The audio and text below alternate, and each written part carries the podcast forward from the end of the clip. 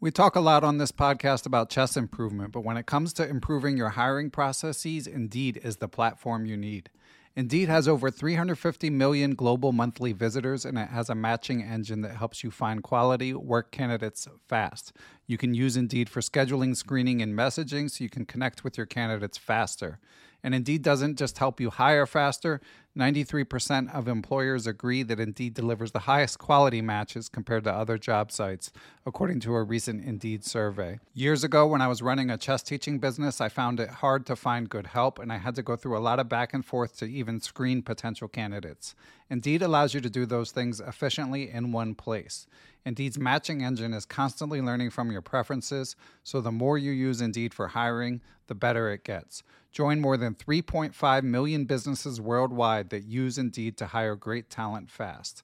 And listeners of Perpetual Chess will get a $75 sponsored job credit to get your jobs more visibility if you go to Indeed.com slash chess. Just go to Indeed.com slash chess right now, and you'll be supporting our show by saying you heard about Indeed on this podcast. Indeed.com slash chess. Terms and conditions apply. Need to hire? You need Indeed. It is Ryan here, and I have a question for you. What do you do when you win? Like, are you a fist pumper? A woohooer, a hand clapper, a high fiver. I kind of like the high five, but if you want to hone in on those winning moves, check out Chumba Casino. At ChumbaCasino.com, choose from hundreds of social casino style games for your chance to redeem serious cash prizes. There are new game releases weekly, plus free daily bonuses. So don't wait. Start having the most fun ever at ChumbaCasino.com. No purchase necessary. VGW Group. Void were prohibited by law. See terms and conditions. 18 plus. Step into the world of power, loyalty, and luck. I'm gonna make him an offer he can't refuse. With family, cannolis, and spins mean everything. Now, you wanna get mixed up in the family business. Introducing The Godfather at ChumbaCasino.com. Test your luck in the shadowy world of The Godfather slot. Someday, I will call upon you to do a service for me. Play The Godfather now at ChumbaCasino.com. Welcome to the family. No purchase necessary. VGW Group. Void were prohibited by law. 18 plus. Terms and conditions apply. Hey there. I'm Macauley Peterson, editor in chief of ChessBase News, and guest hosting the podcast this week while Ben imparts chess knowledge to the next generation. Continuing from the last episode and our dive into chess politics, my guest in this show is International Master Malcolm Payne, who is a candidate for Deputy President of FIDE on the ticket of the current incumbent Deputy President, Georgios Makropoulos. Just a quick note before we jump to the interview in the interest of transparency.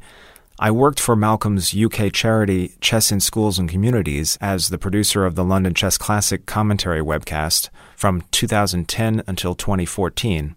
And Malcolm's also the owner of ChessBase USA, which is a distributor of ChessBase products. Speaking of which, if you're interested in anything ChessBase and also want to support Ben's Perpetual Chess podcast, you can use the special referrer link at perpetualchesspod.com slash chessbase to place your order. We'll also have that linked in the show notes for this episode. Thanks for listening, and on to the show.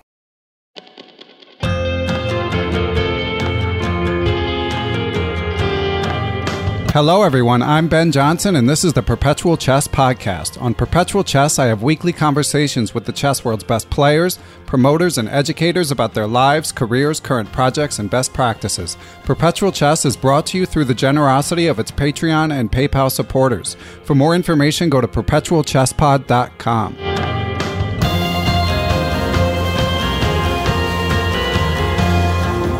Welcome back to Perpetual Chess. I'm joined by English International Master Malcolm Payne. Malcolm is the chief executive of the UK charity Chess in Schools and Communities, which he founded in 2009 and forms the basis of the annual London Chess Classic, a member of the Grand Chess Tour. Malcolm, thanks for speaking to me. It's great to be here, Macauley. I think I'm going to have to become a fan of the podcast now. We're uh, in a somewhat nondescript meeting room in the Leuven City Hall. Could I just interrupt you there? I mean, you say nondescript, it, it would be a perfect interrogation room, wouldn't it? I mean, looking around, we've got blank walls.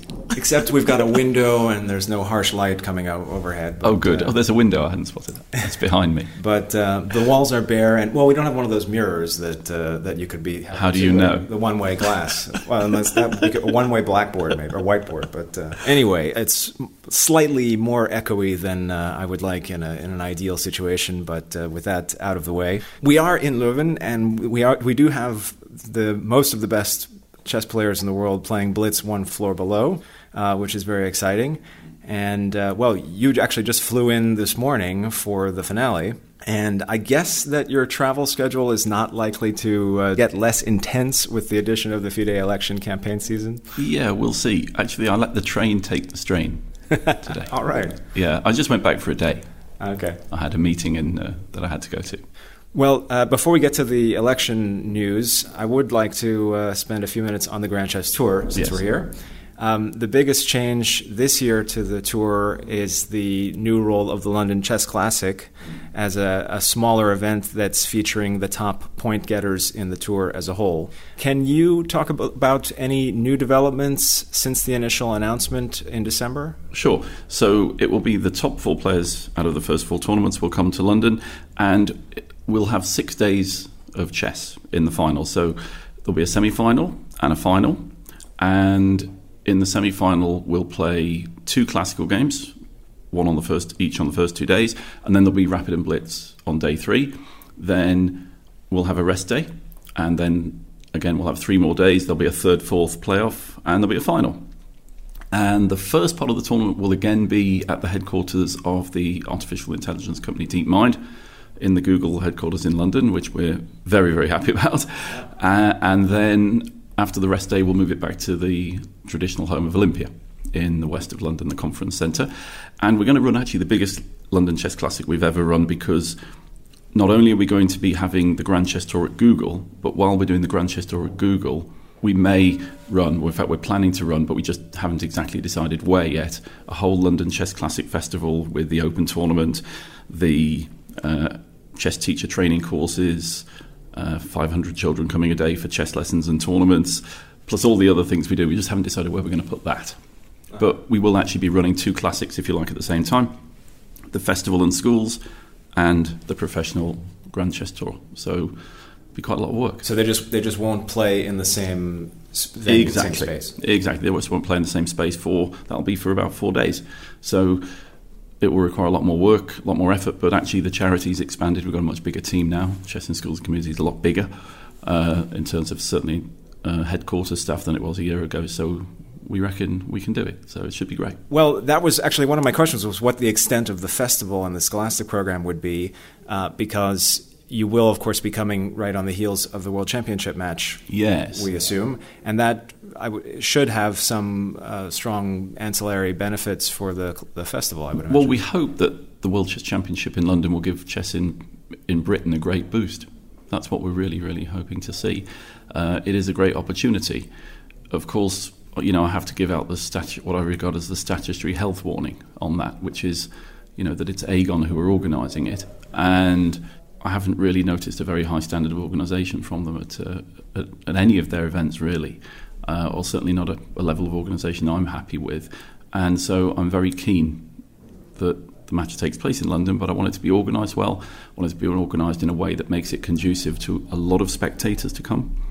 Uh, I want it conducive to uh, getting very, very high media coverage. We obviously want to get politicians involved uh, because we need to raise the status of chess in the UK. That's you know that's our longer term ambition, and having a world championship match in London is is really a great opportunity to do that.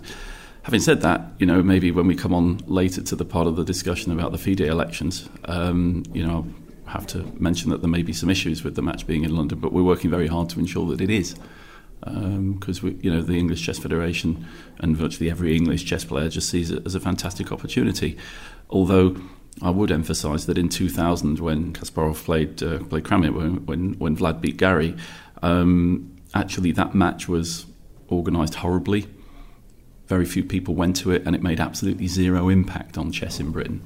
Uh, and so we must be careful not to fall into any of the traps that that the organisers of that match fell into. Of course, I wasn't involved in it. I, I resigned from the organisation of that match uh, some while before when I realised that it wasn't going in a direction that I liked.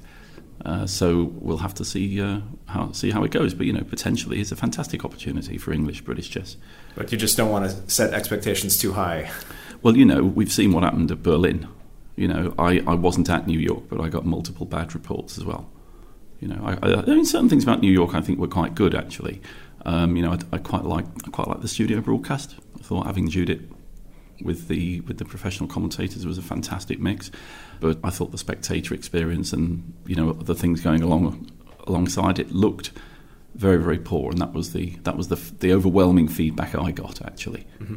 Well, the venue in New York, I remember, wasn't announced until I believe sometime in July, uh, which is quite late, I would think. Um, do you have any idea where the match might be take place in London this year? Uh, I'm going to do a little bit of a Monty Python here and say yes. Um, but as that Python phrase goes, but more than that, I'm not going to tell you. So, so. One reason, as I understood, for the change in the format also was to try to still have the participation of Magnus Carlsen in the Grand Chess Tour. Yes. That obviously didn't pan out. Yes. Um, in the past, in 2016, he also didn't play, but then you had some wildcards on offer. How did it come about that you wanted to try to make sure that everybody could play in all the events leading up to the final this time, and, and then the wildcards came in, I guess, very late in the process? I mean, we, we really went out of our way to try and help Magnus participate. Mm-hmm. And we initially got the hint that he would. But, you know, it's obvious that in a World Championship year, it's going to be harder for him to add four or five tournaments to a schedule. I mean, that, that's, just, that's just obvious. Yeah. However, we thought that it was possible, and we tried to arrange the tournaments in such a way that they'd facilitate his participation in the whole thing. Um, that even meant sort of potentially moving the classic a little bit later if, if required, all, all sorts of things like that. And also, by limiting the amount of classical chess in the in the classic, you know, we thought that would make it a lot easier for Magnus if there are only four classical games. Mm-hmm. You know, then um, that wouldn't be too much of a strain, even two weeks. You know, two weeks after a match. Um, but in the end, he decided he didn't want to. Now, at that point, I really thought that Magnus ought to be, you know, involved as a wild card at every opportunity. I think it's important. And um, however, I was in a minority on the uh, Grand Chess Tour, so uh, he wasn't. But I'm still hopeful Magnus is going to make an appearance in the tour. I think there's still a good chance that he may uh, that he may play. Oh, really? Yeah, yeah. I mean, maybe he can play in. You know, the the, the field hasn't been announced for the Sinquefield Cup, for example. Yeah. So, if Magnus felt he wanted to play that, I'm sure he'd be very welcome in that. Uh, you know, I can't speak. I don't speak for the St. Yeah. Louis Chess Chess Club. You understand, but you know, it would add to the tournament, wouldn't it? It would be great if he could play in that. Okay. Well, the Grand Chess Tour is known partly for doing very excellent broadcasts. One thing that uh, just passed at the end of May, FIDE had requested that um, they receive comments from interested parties on their broadcast policy. And I was curious if the GCT submitted any comments. Well, I think I, I did give an interview to Peter Doggers where I expressed the GCT's policy pretty clearly. Uh, this was at the first Paris tournament at the Maison de la Chimie. Uh, that would be two years ago. Two years ago. Yeah. Okay. And um, what I would say about the FIDE broadcast policy is, first of all, it's not a policy. It was just rather stupidly put out on the website with the word policy. And I'm totally against it. It's ridiculous. Passionately against it. Have been actually forever. In fact, I. Um, in 1993, I actually broke the broadcast policy of the Kasparov Short match by sneaking the moves out. Um, and got thrown out of the got thrown out of the Savoy. So you know I, have got form in this regard. um, you know I think that uh, that until such time as the courts rule um, that games of chess can be copyrighted or that tournament organisers can can control the flow of moves, until the courts rule that that is the case, we must carry on on the previously accepted basis that a chess move is little more than a football score, cannot be copyrighted or, or, its, or its distribution controlled. And so I'm totally against what Agon has been trying to do.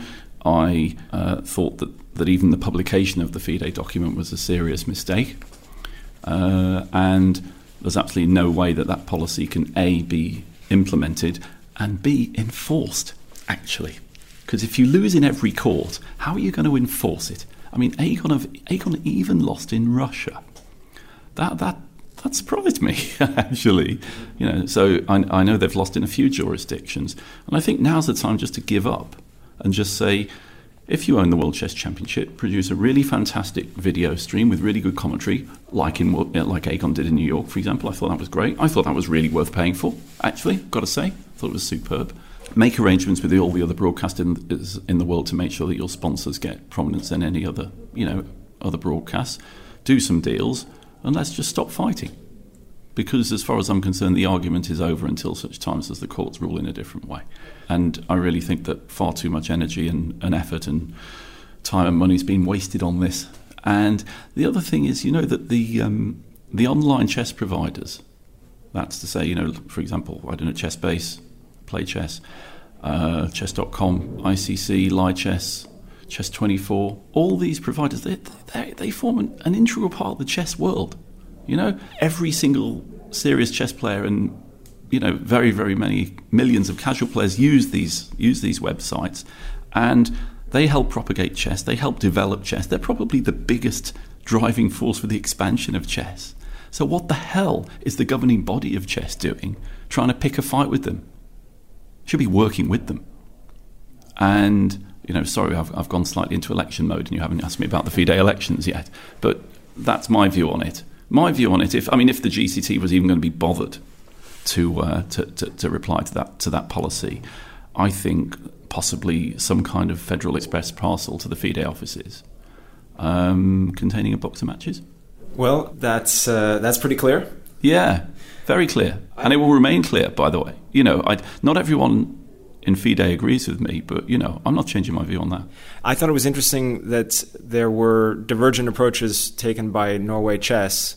Um, this year, they restricted the PGN availability and even kept their YouTube live stream, which was free, uh, unlisted on YouTube, uh, so that you, well, presumably so that you would try to find it first on NorwayChess.com. Mm-hmm. And my impression was that if they could have limited it entirely to NorwayChess.com without having to incur some expenses related to that, they would have. I don't mm-hmm. actually know that. I'm speculating. But the GCT really has actively promoted the PGN access and also the webcast and you know encouraging the embedding and mm-hmm. sharing mm-hmm. uh, with with cooperating websites. Yeah. But th- this wasn't, as I as far as I recall, an issue in Norway's chesses leaving the GCT two years ago. No.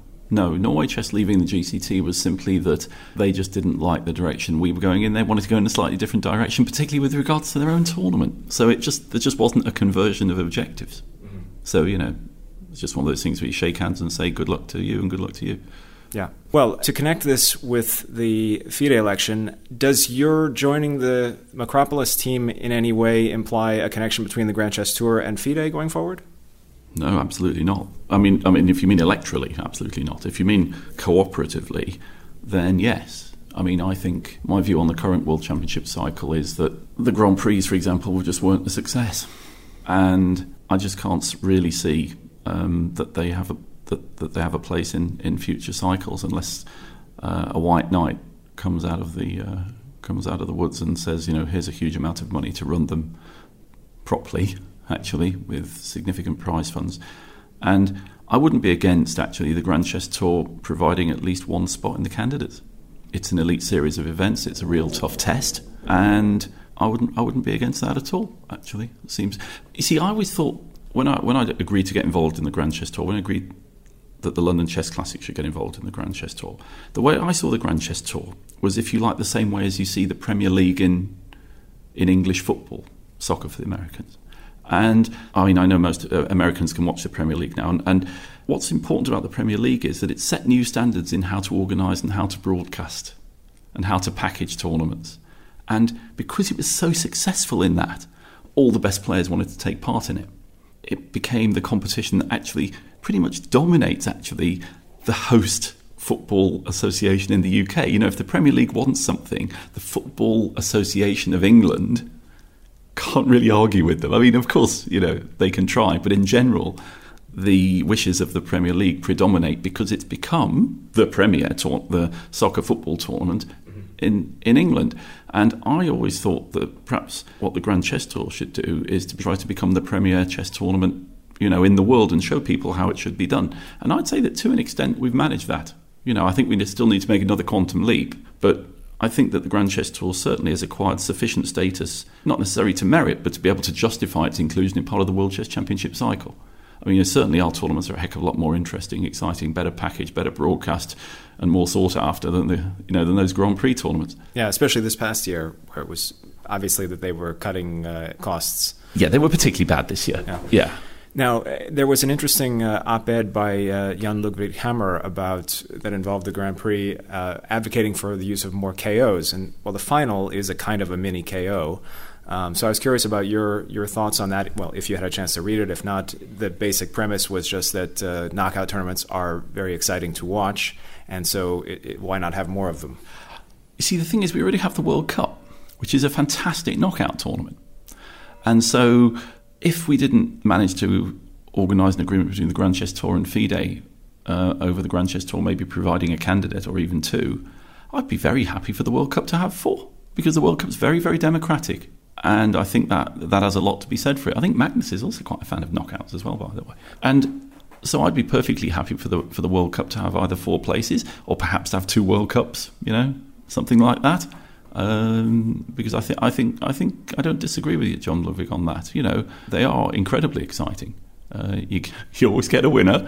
You know, I mean, some of the, I mean, oh gosh, I mean, got to speak as, because I also write a chess column every, you know, 365 days a year in the Daily Telegraph. Yeah. And possibly. 365, really? Yeah, yeah, I do. 360. I've been doing it for, I don't know, 30 odd years. Um, and I, I, think I'm up to about 10,000 columns. I have to do this research because if, if I do do a 10,000th one, I've, we'll have a bit of fun with it. Um, I've got to say that probably the biggest pain last year was actually trying to figure out the Grand Prix scores and who could win and what would happen and you know if he gets this or if that's a draw. I mean, it was just ridiculous. It's so bad presentationally, you know, that yeah, uh, it really made me suffer. Whereas you know, a knockout, it's real easy, folks. One of them's going to win, right? Yeah. So I, I, I do have sympathy for John Ludwig's view there, actually. Okay. Well, your interest in running for the deputy president spot on the macro team was largely predicated on the need to end the era of Kirsan. Yeah. This has also been one of the main um, reasons for Nigel Short running as well. Mm-hmm. How does the dynamic of the FIDE presidential race change with the addition of Arkady Dvorkovich to the race? Okay, I think we should be more specific. We have the addition of Arkady Dvorkovich to the race, but I think that also means that Kirsan is almost certainly out. Right. So we haven't had a we haven't had a confirmation that, but let's have the conversation on the basis that he's that he's gone. I agree. Yeah. One of the more unpleasant aspects of Kirsan's tenure, I mean there are very many, was what I'd regard as, as a Russian domination of FIDE. Now, I'm not anti Russian. Russia is a great chess nation with great chess players, great chess tournaments, great chess tradition, and you know it, it ought to play a full and, and, and prominent part in world chess but it's dominate. You know, I don't want it to dominate the governing body, and my fear is that if uh, Arkady Dvorkovich is elected president, Russia will continue to dominate uh, the World Chess Federation, and we've seen what's happened in practice with Ilyumzhinov being in charge. The organisation's managed to lose its bank account, and you know this this was just like some kind of slow motion train crash, wasn't it? You know, Ilyumzhinov got was sanctioned, and the bank said, "Look, you know, your your president's been sanctioned." then they said it again. Then they said it again. They said, well, you're going to lose your account. And then they said, no, you're going to lose your account on this date. And then we did. They meant it. and they meant it. And why shouldn't they mean it? Yeah. You know, speak to any banker, okay? Uh, I mean, there's a um, there is actually quite an interesting article in the Economist uh, uh, of a few weeks ago about um, America's domination of the financial system because of the prevalence of the dollar. And you can like it or not like it, but the reality is it is there. American, the America, America carries a huge amount of clout in, in the world of finance and trade because if America decides that you're in breach of sanctions, they can cut you out of dollar transactions. And I can't remember the exact number in The Economist, but I think it was something like 60%. You know, 60% of all transactions are conducted in dollars. I mean, there was, there was some statistics, something to the effect of in many countries, the value of imports in dollars is six times greater than the value of exports in dollars. You know, the, d- dollars are very, very important. And so you can't really take this kind of chance.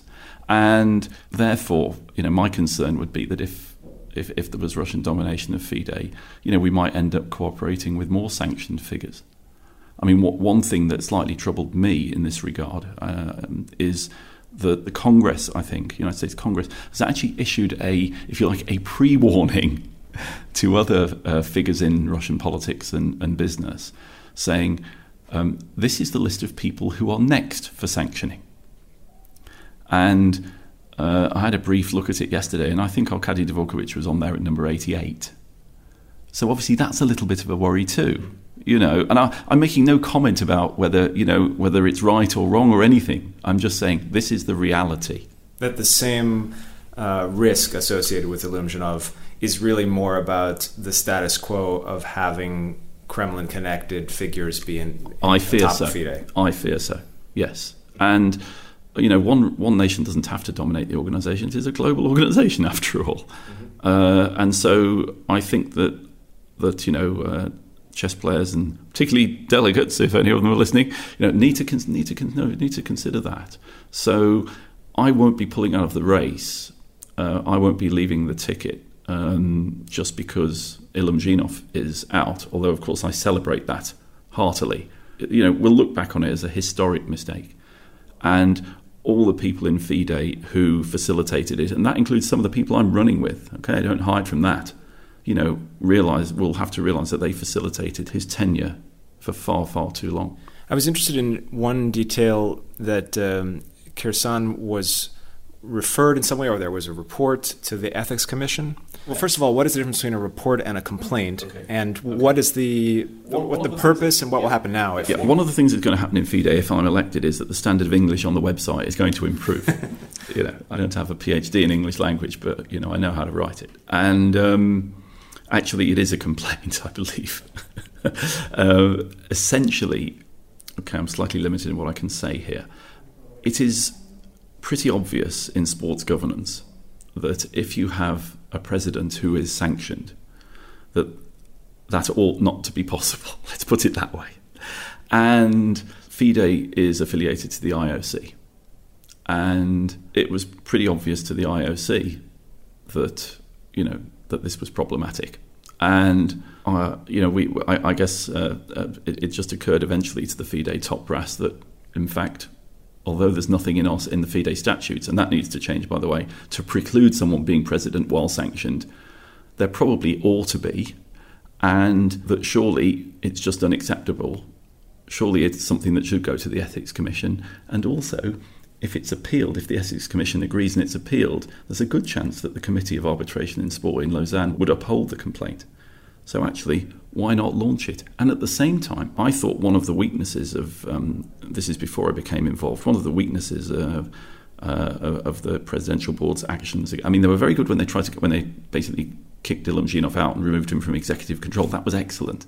But all sorts of other things should have been done. So, for example, his name and picture stayed on the website for far too long. Okay, and by not sending a complaint to the ethics committee, they weren't sending the right kind of message to the bank and I, I think that, that you know that that also that, that that this is also something that's helpful for for external use. I mean, we will get our bank account back if Ilyumzhinov is not president anymore. Now, we either wait until he's un, until he's unelected, but that's now not going to happen. But when the, when the complaint was made, he was still in the race, and so it was thought that that was a good idea to at least show the bank we're trying to get rid of him quicker. Um, so you know there are all sorts of motivations for that. One is just right; he should be out. Secondly, it helps show the bank that we, that we mean it, and three, it shows to our parent body, the IOC, that we're serious about it as well. So, with the ethics commission uh, agreeing on the complaint, I mean, could that remove him from office, or is that something that could only happen at the General Assembly? I think the issue is that there's nothing in the statutes mm-hmm. that facilitates it. Mm-hmm. Uh, but, it, but I mean, one of the things it, that, that they could do potentially was is prevent him, try and prevent him from standing, for example. Of course, you you also run the risk of you know taking a body that is ostensibly supposed to be uh, kind of an arbitrator, a neutral arbitrator, and, and, politicizing it. The ethics commission involved in the elections seems a little yes. dangerous. It's you are on dangerous ground, but you know there are there are other very compelling reasons to take that course of action as well. But I agree, in general, you don't want the ethics commission taking a position, should we say? And being able to to meaningfully interfere. Yeah. Although, of course, you know, uh, I think um, Garry Kasparov and Ignatius Leung could claim, for example, that when they were kicked out for. Um, that's already happened in other you know in 2014 that that was political too yeah. i mean i remember complaining at the time that i thought it was political well, I, I, mean, the the actual commissioners are appointed by the presidential board, or or they're not, I mean they're not uh, they're not elected in some kind of. Unfortunately, I mean you know you're essentially reliant on the the honesty and integrity of those people. Yeah. Okay, that's what you and uh, you know. Okay. I was speaking to someone sort of along the ethics theme um, about the election recently who said that in his view, Nigel would make a bad president because he wouldn't pay off delegates from small federations. So I guess the implication is that he wouldn't be able to govern the organization in, in a sense. But it, it, seemed it was very depressing to me. This I'm going to stop you right there. I mean, you know, the, the, one thing that has to stop is the end of money politics, right? I mean, so is that really a prerequisite to win? Was my thought. well, no. If it's a prerequisite to win, then let's just give up. Let's just give up. I wouldn't be interested. If I thought that was a prerequisite to win, I wouldn't be taking part. Simple. It isn't a prerequisite to win this time, put it that way. I mean, I have concerns uh, about the nature of the campaign now that the Russian government is so obviously behind it. I obviously have concerns about that. But as far as uh, our ticket's concerned, no, it's not a prerequisite to win.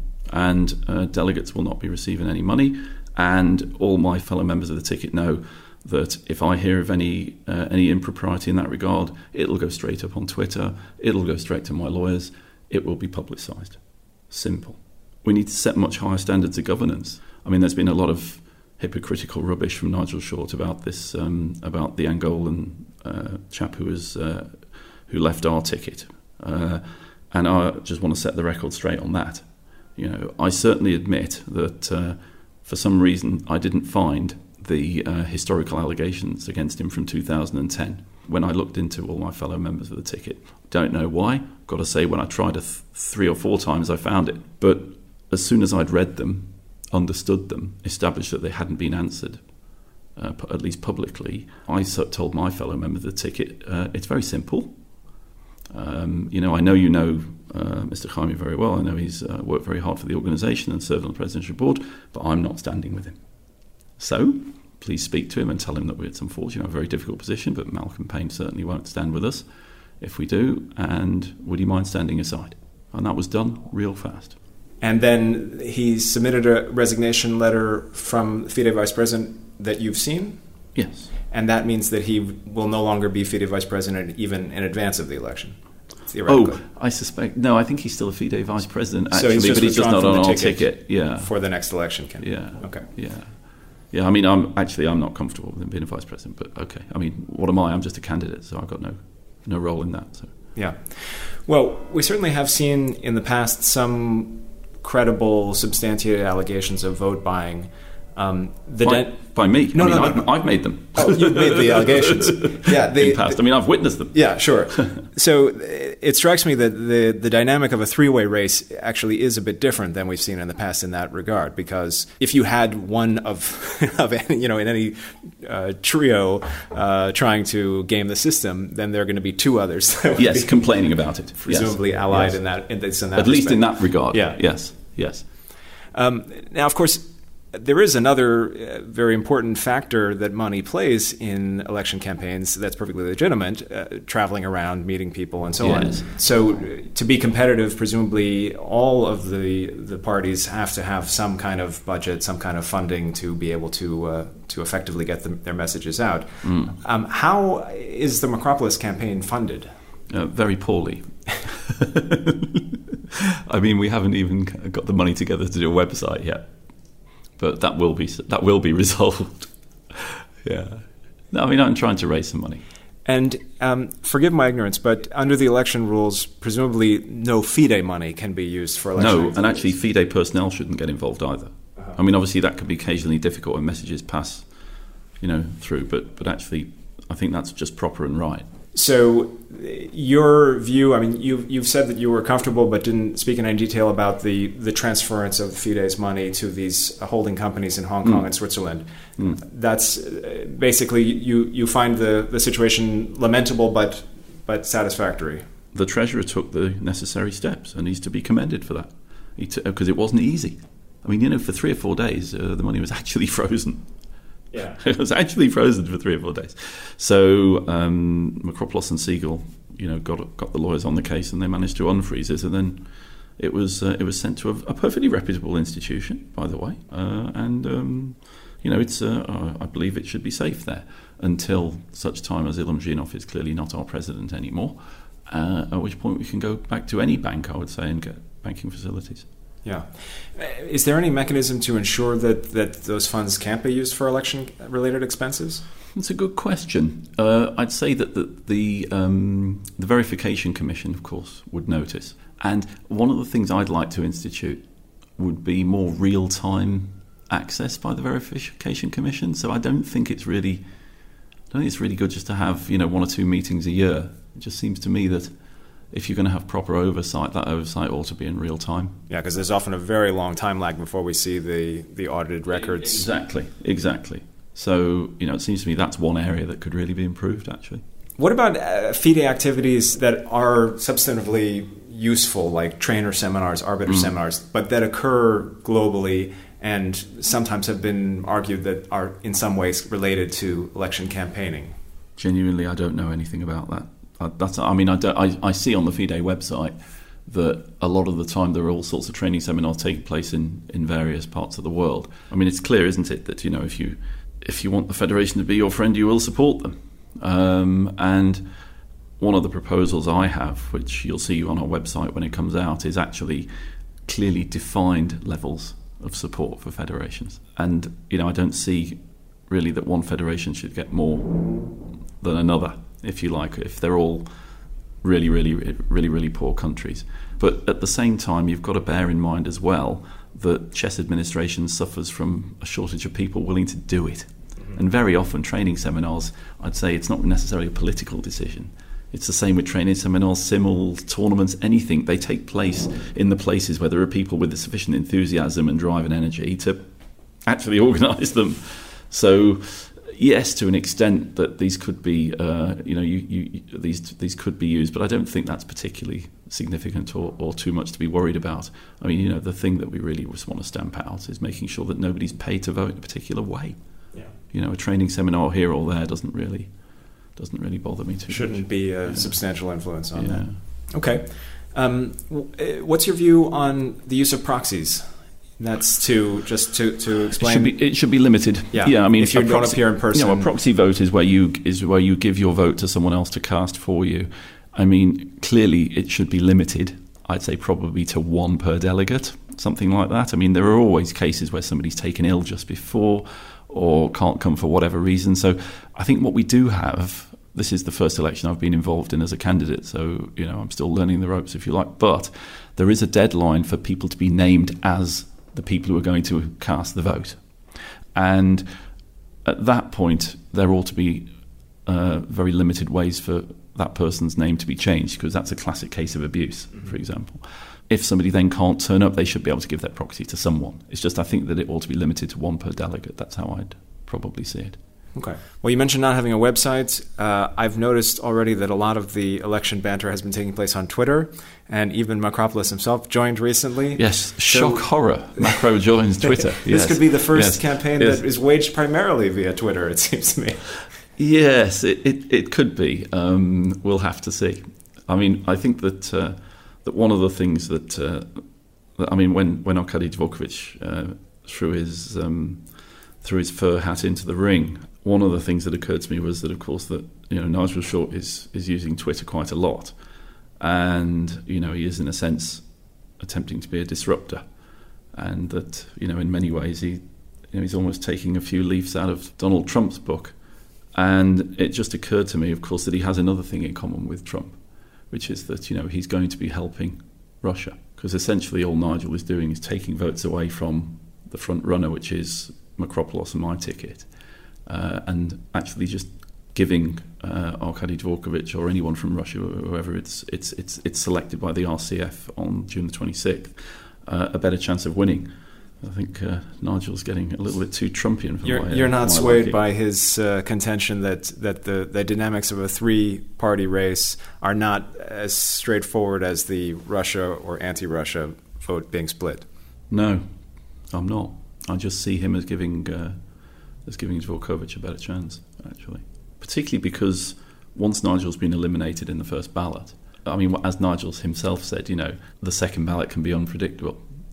Um, it's just that, you know, the second ballot isn't going to include him, and it's the unpredictability of it. Obviously, is a slight is a slight concern because I know that, you know, from my point of view, well, I mean, it's just clear that if uh, Nigel's supporters and our supporters are combined, we ought to win easily in the first ballot. and obviously that would be my preferred outcome. Yeah, I mean, this potentially must be a, a contentious point within the English Chess Federation as well. Uh, that there is a little bit of a split. I mean, well, linking it back to Twitter, you and Nigel engaged some pretty uncharacteristic barbs a few weeks back. Uh, it seems to me. I think a few of them were even deleted, possibly.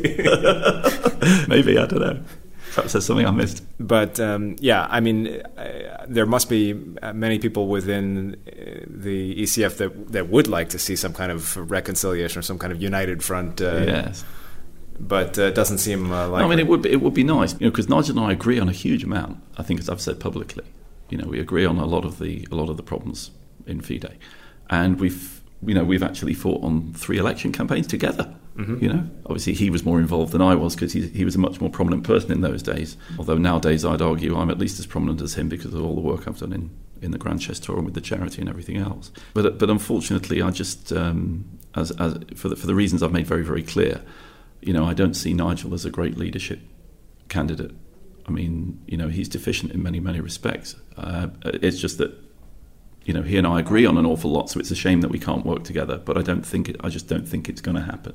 I just you know, I, I think one of the, one of the points I, that, that, that I'd make to Nigel, which I which I have made, I made last uh, the night before last at dinner, um, was that you know, given that my objectives for the improvements of FIDE are very similar to his in many ways, you know, he really ought to be publicly stating that uh, you know in the event he's eliminated, he wants his supporters to vote for our ticket because you know I, I intend to try and improve things very much along the lines that Nigel wants to do things in, in all kinds of ways, as I've expressed already in, in, in interviews.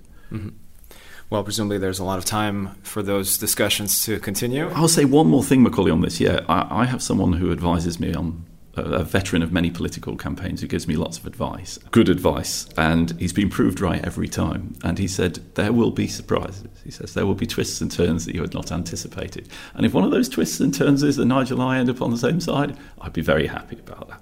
All right. Well, Thank you very much. I know you're you probably have a zillion things to do. I hear Garry Kasparov is around, although I haven't seen him yet. Yeah, I can't I, I can't get feel the vibe, but I can usually can when he's in the building. so I suspect he's still the, he might be back at the hotel. I don't know. All right. Well, uh, best of luck to you, and thanks again very much for coming on the podcast. No, thank you, Macauley.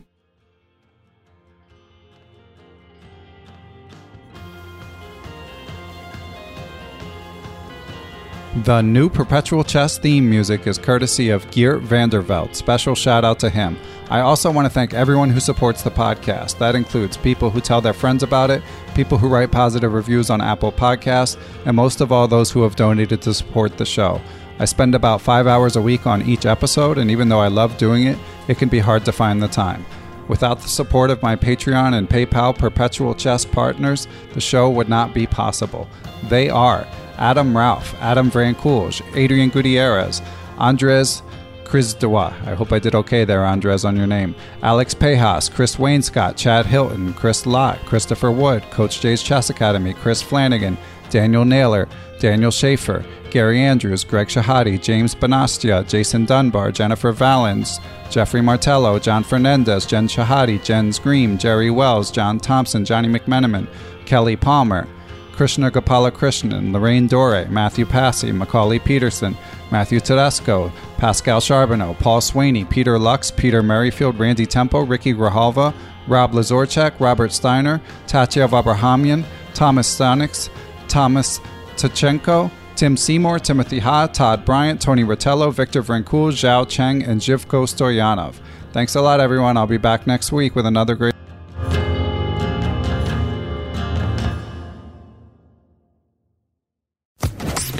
Podcast Network. With the Lucky Land slots, you can get lucky just about anywhere. This is your captain speaking. Uh, we've got clear runway and the weather's fine, but we're just going to circle up here a while and uh, get lucky. No, no, nothing like that. It's just these cash prizes add up quick. So I suggest you sit back, keep your tray table upright, and start getting lucky. Play for free at LuckyLandSlots.com. Are you feeling lucky? No purchase necessary. Void where prohibited by law. 18 plus terms and conditions apply. See website for details.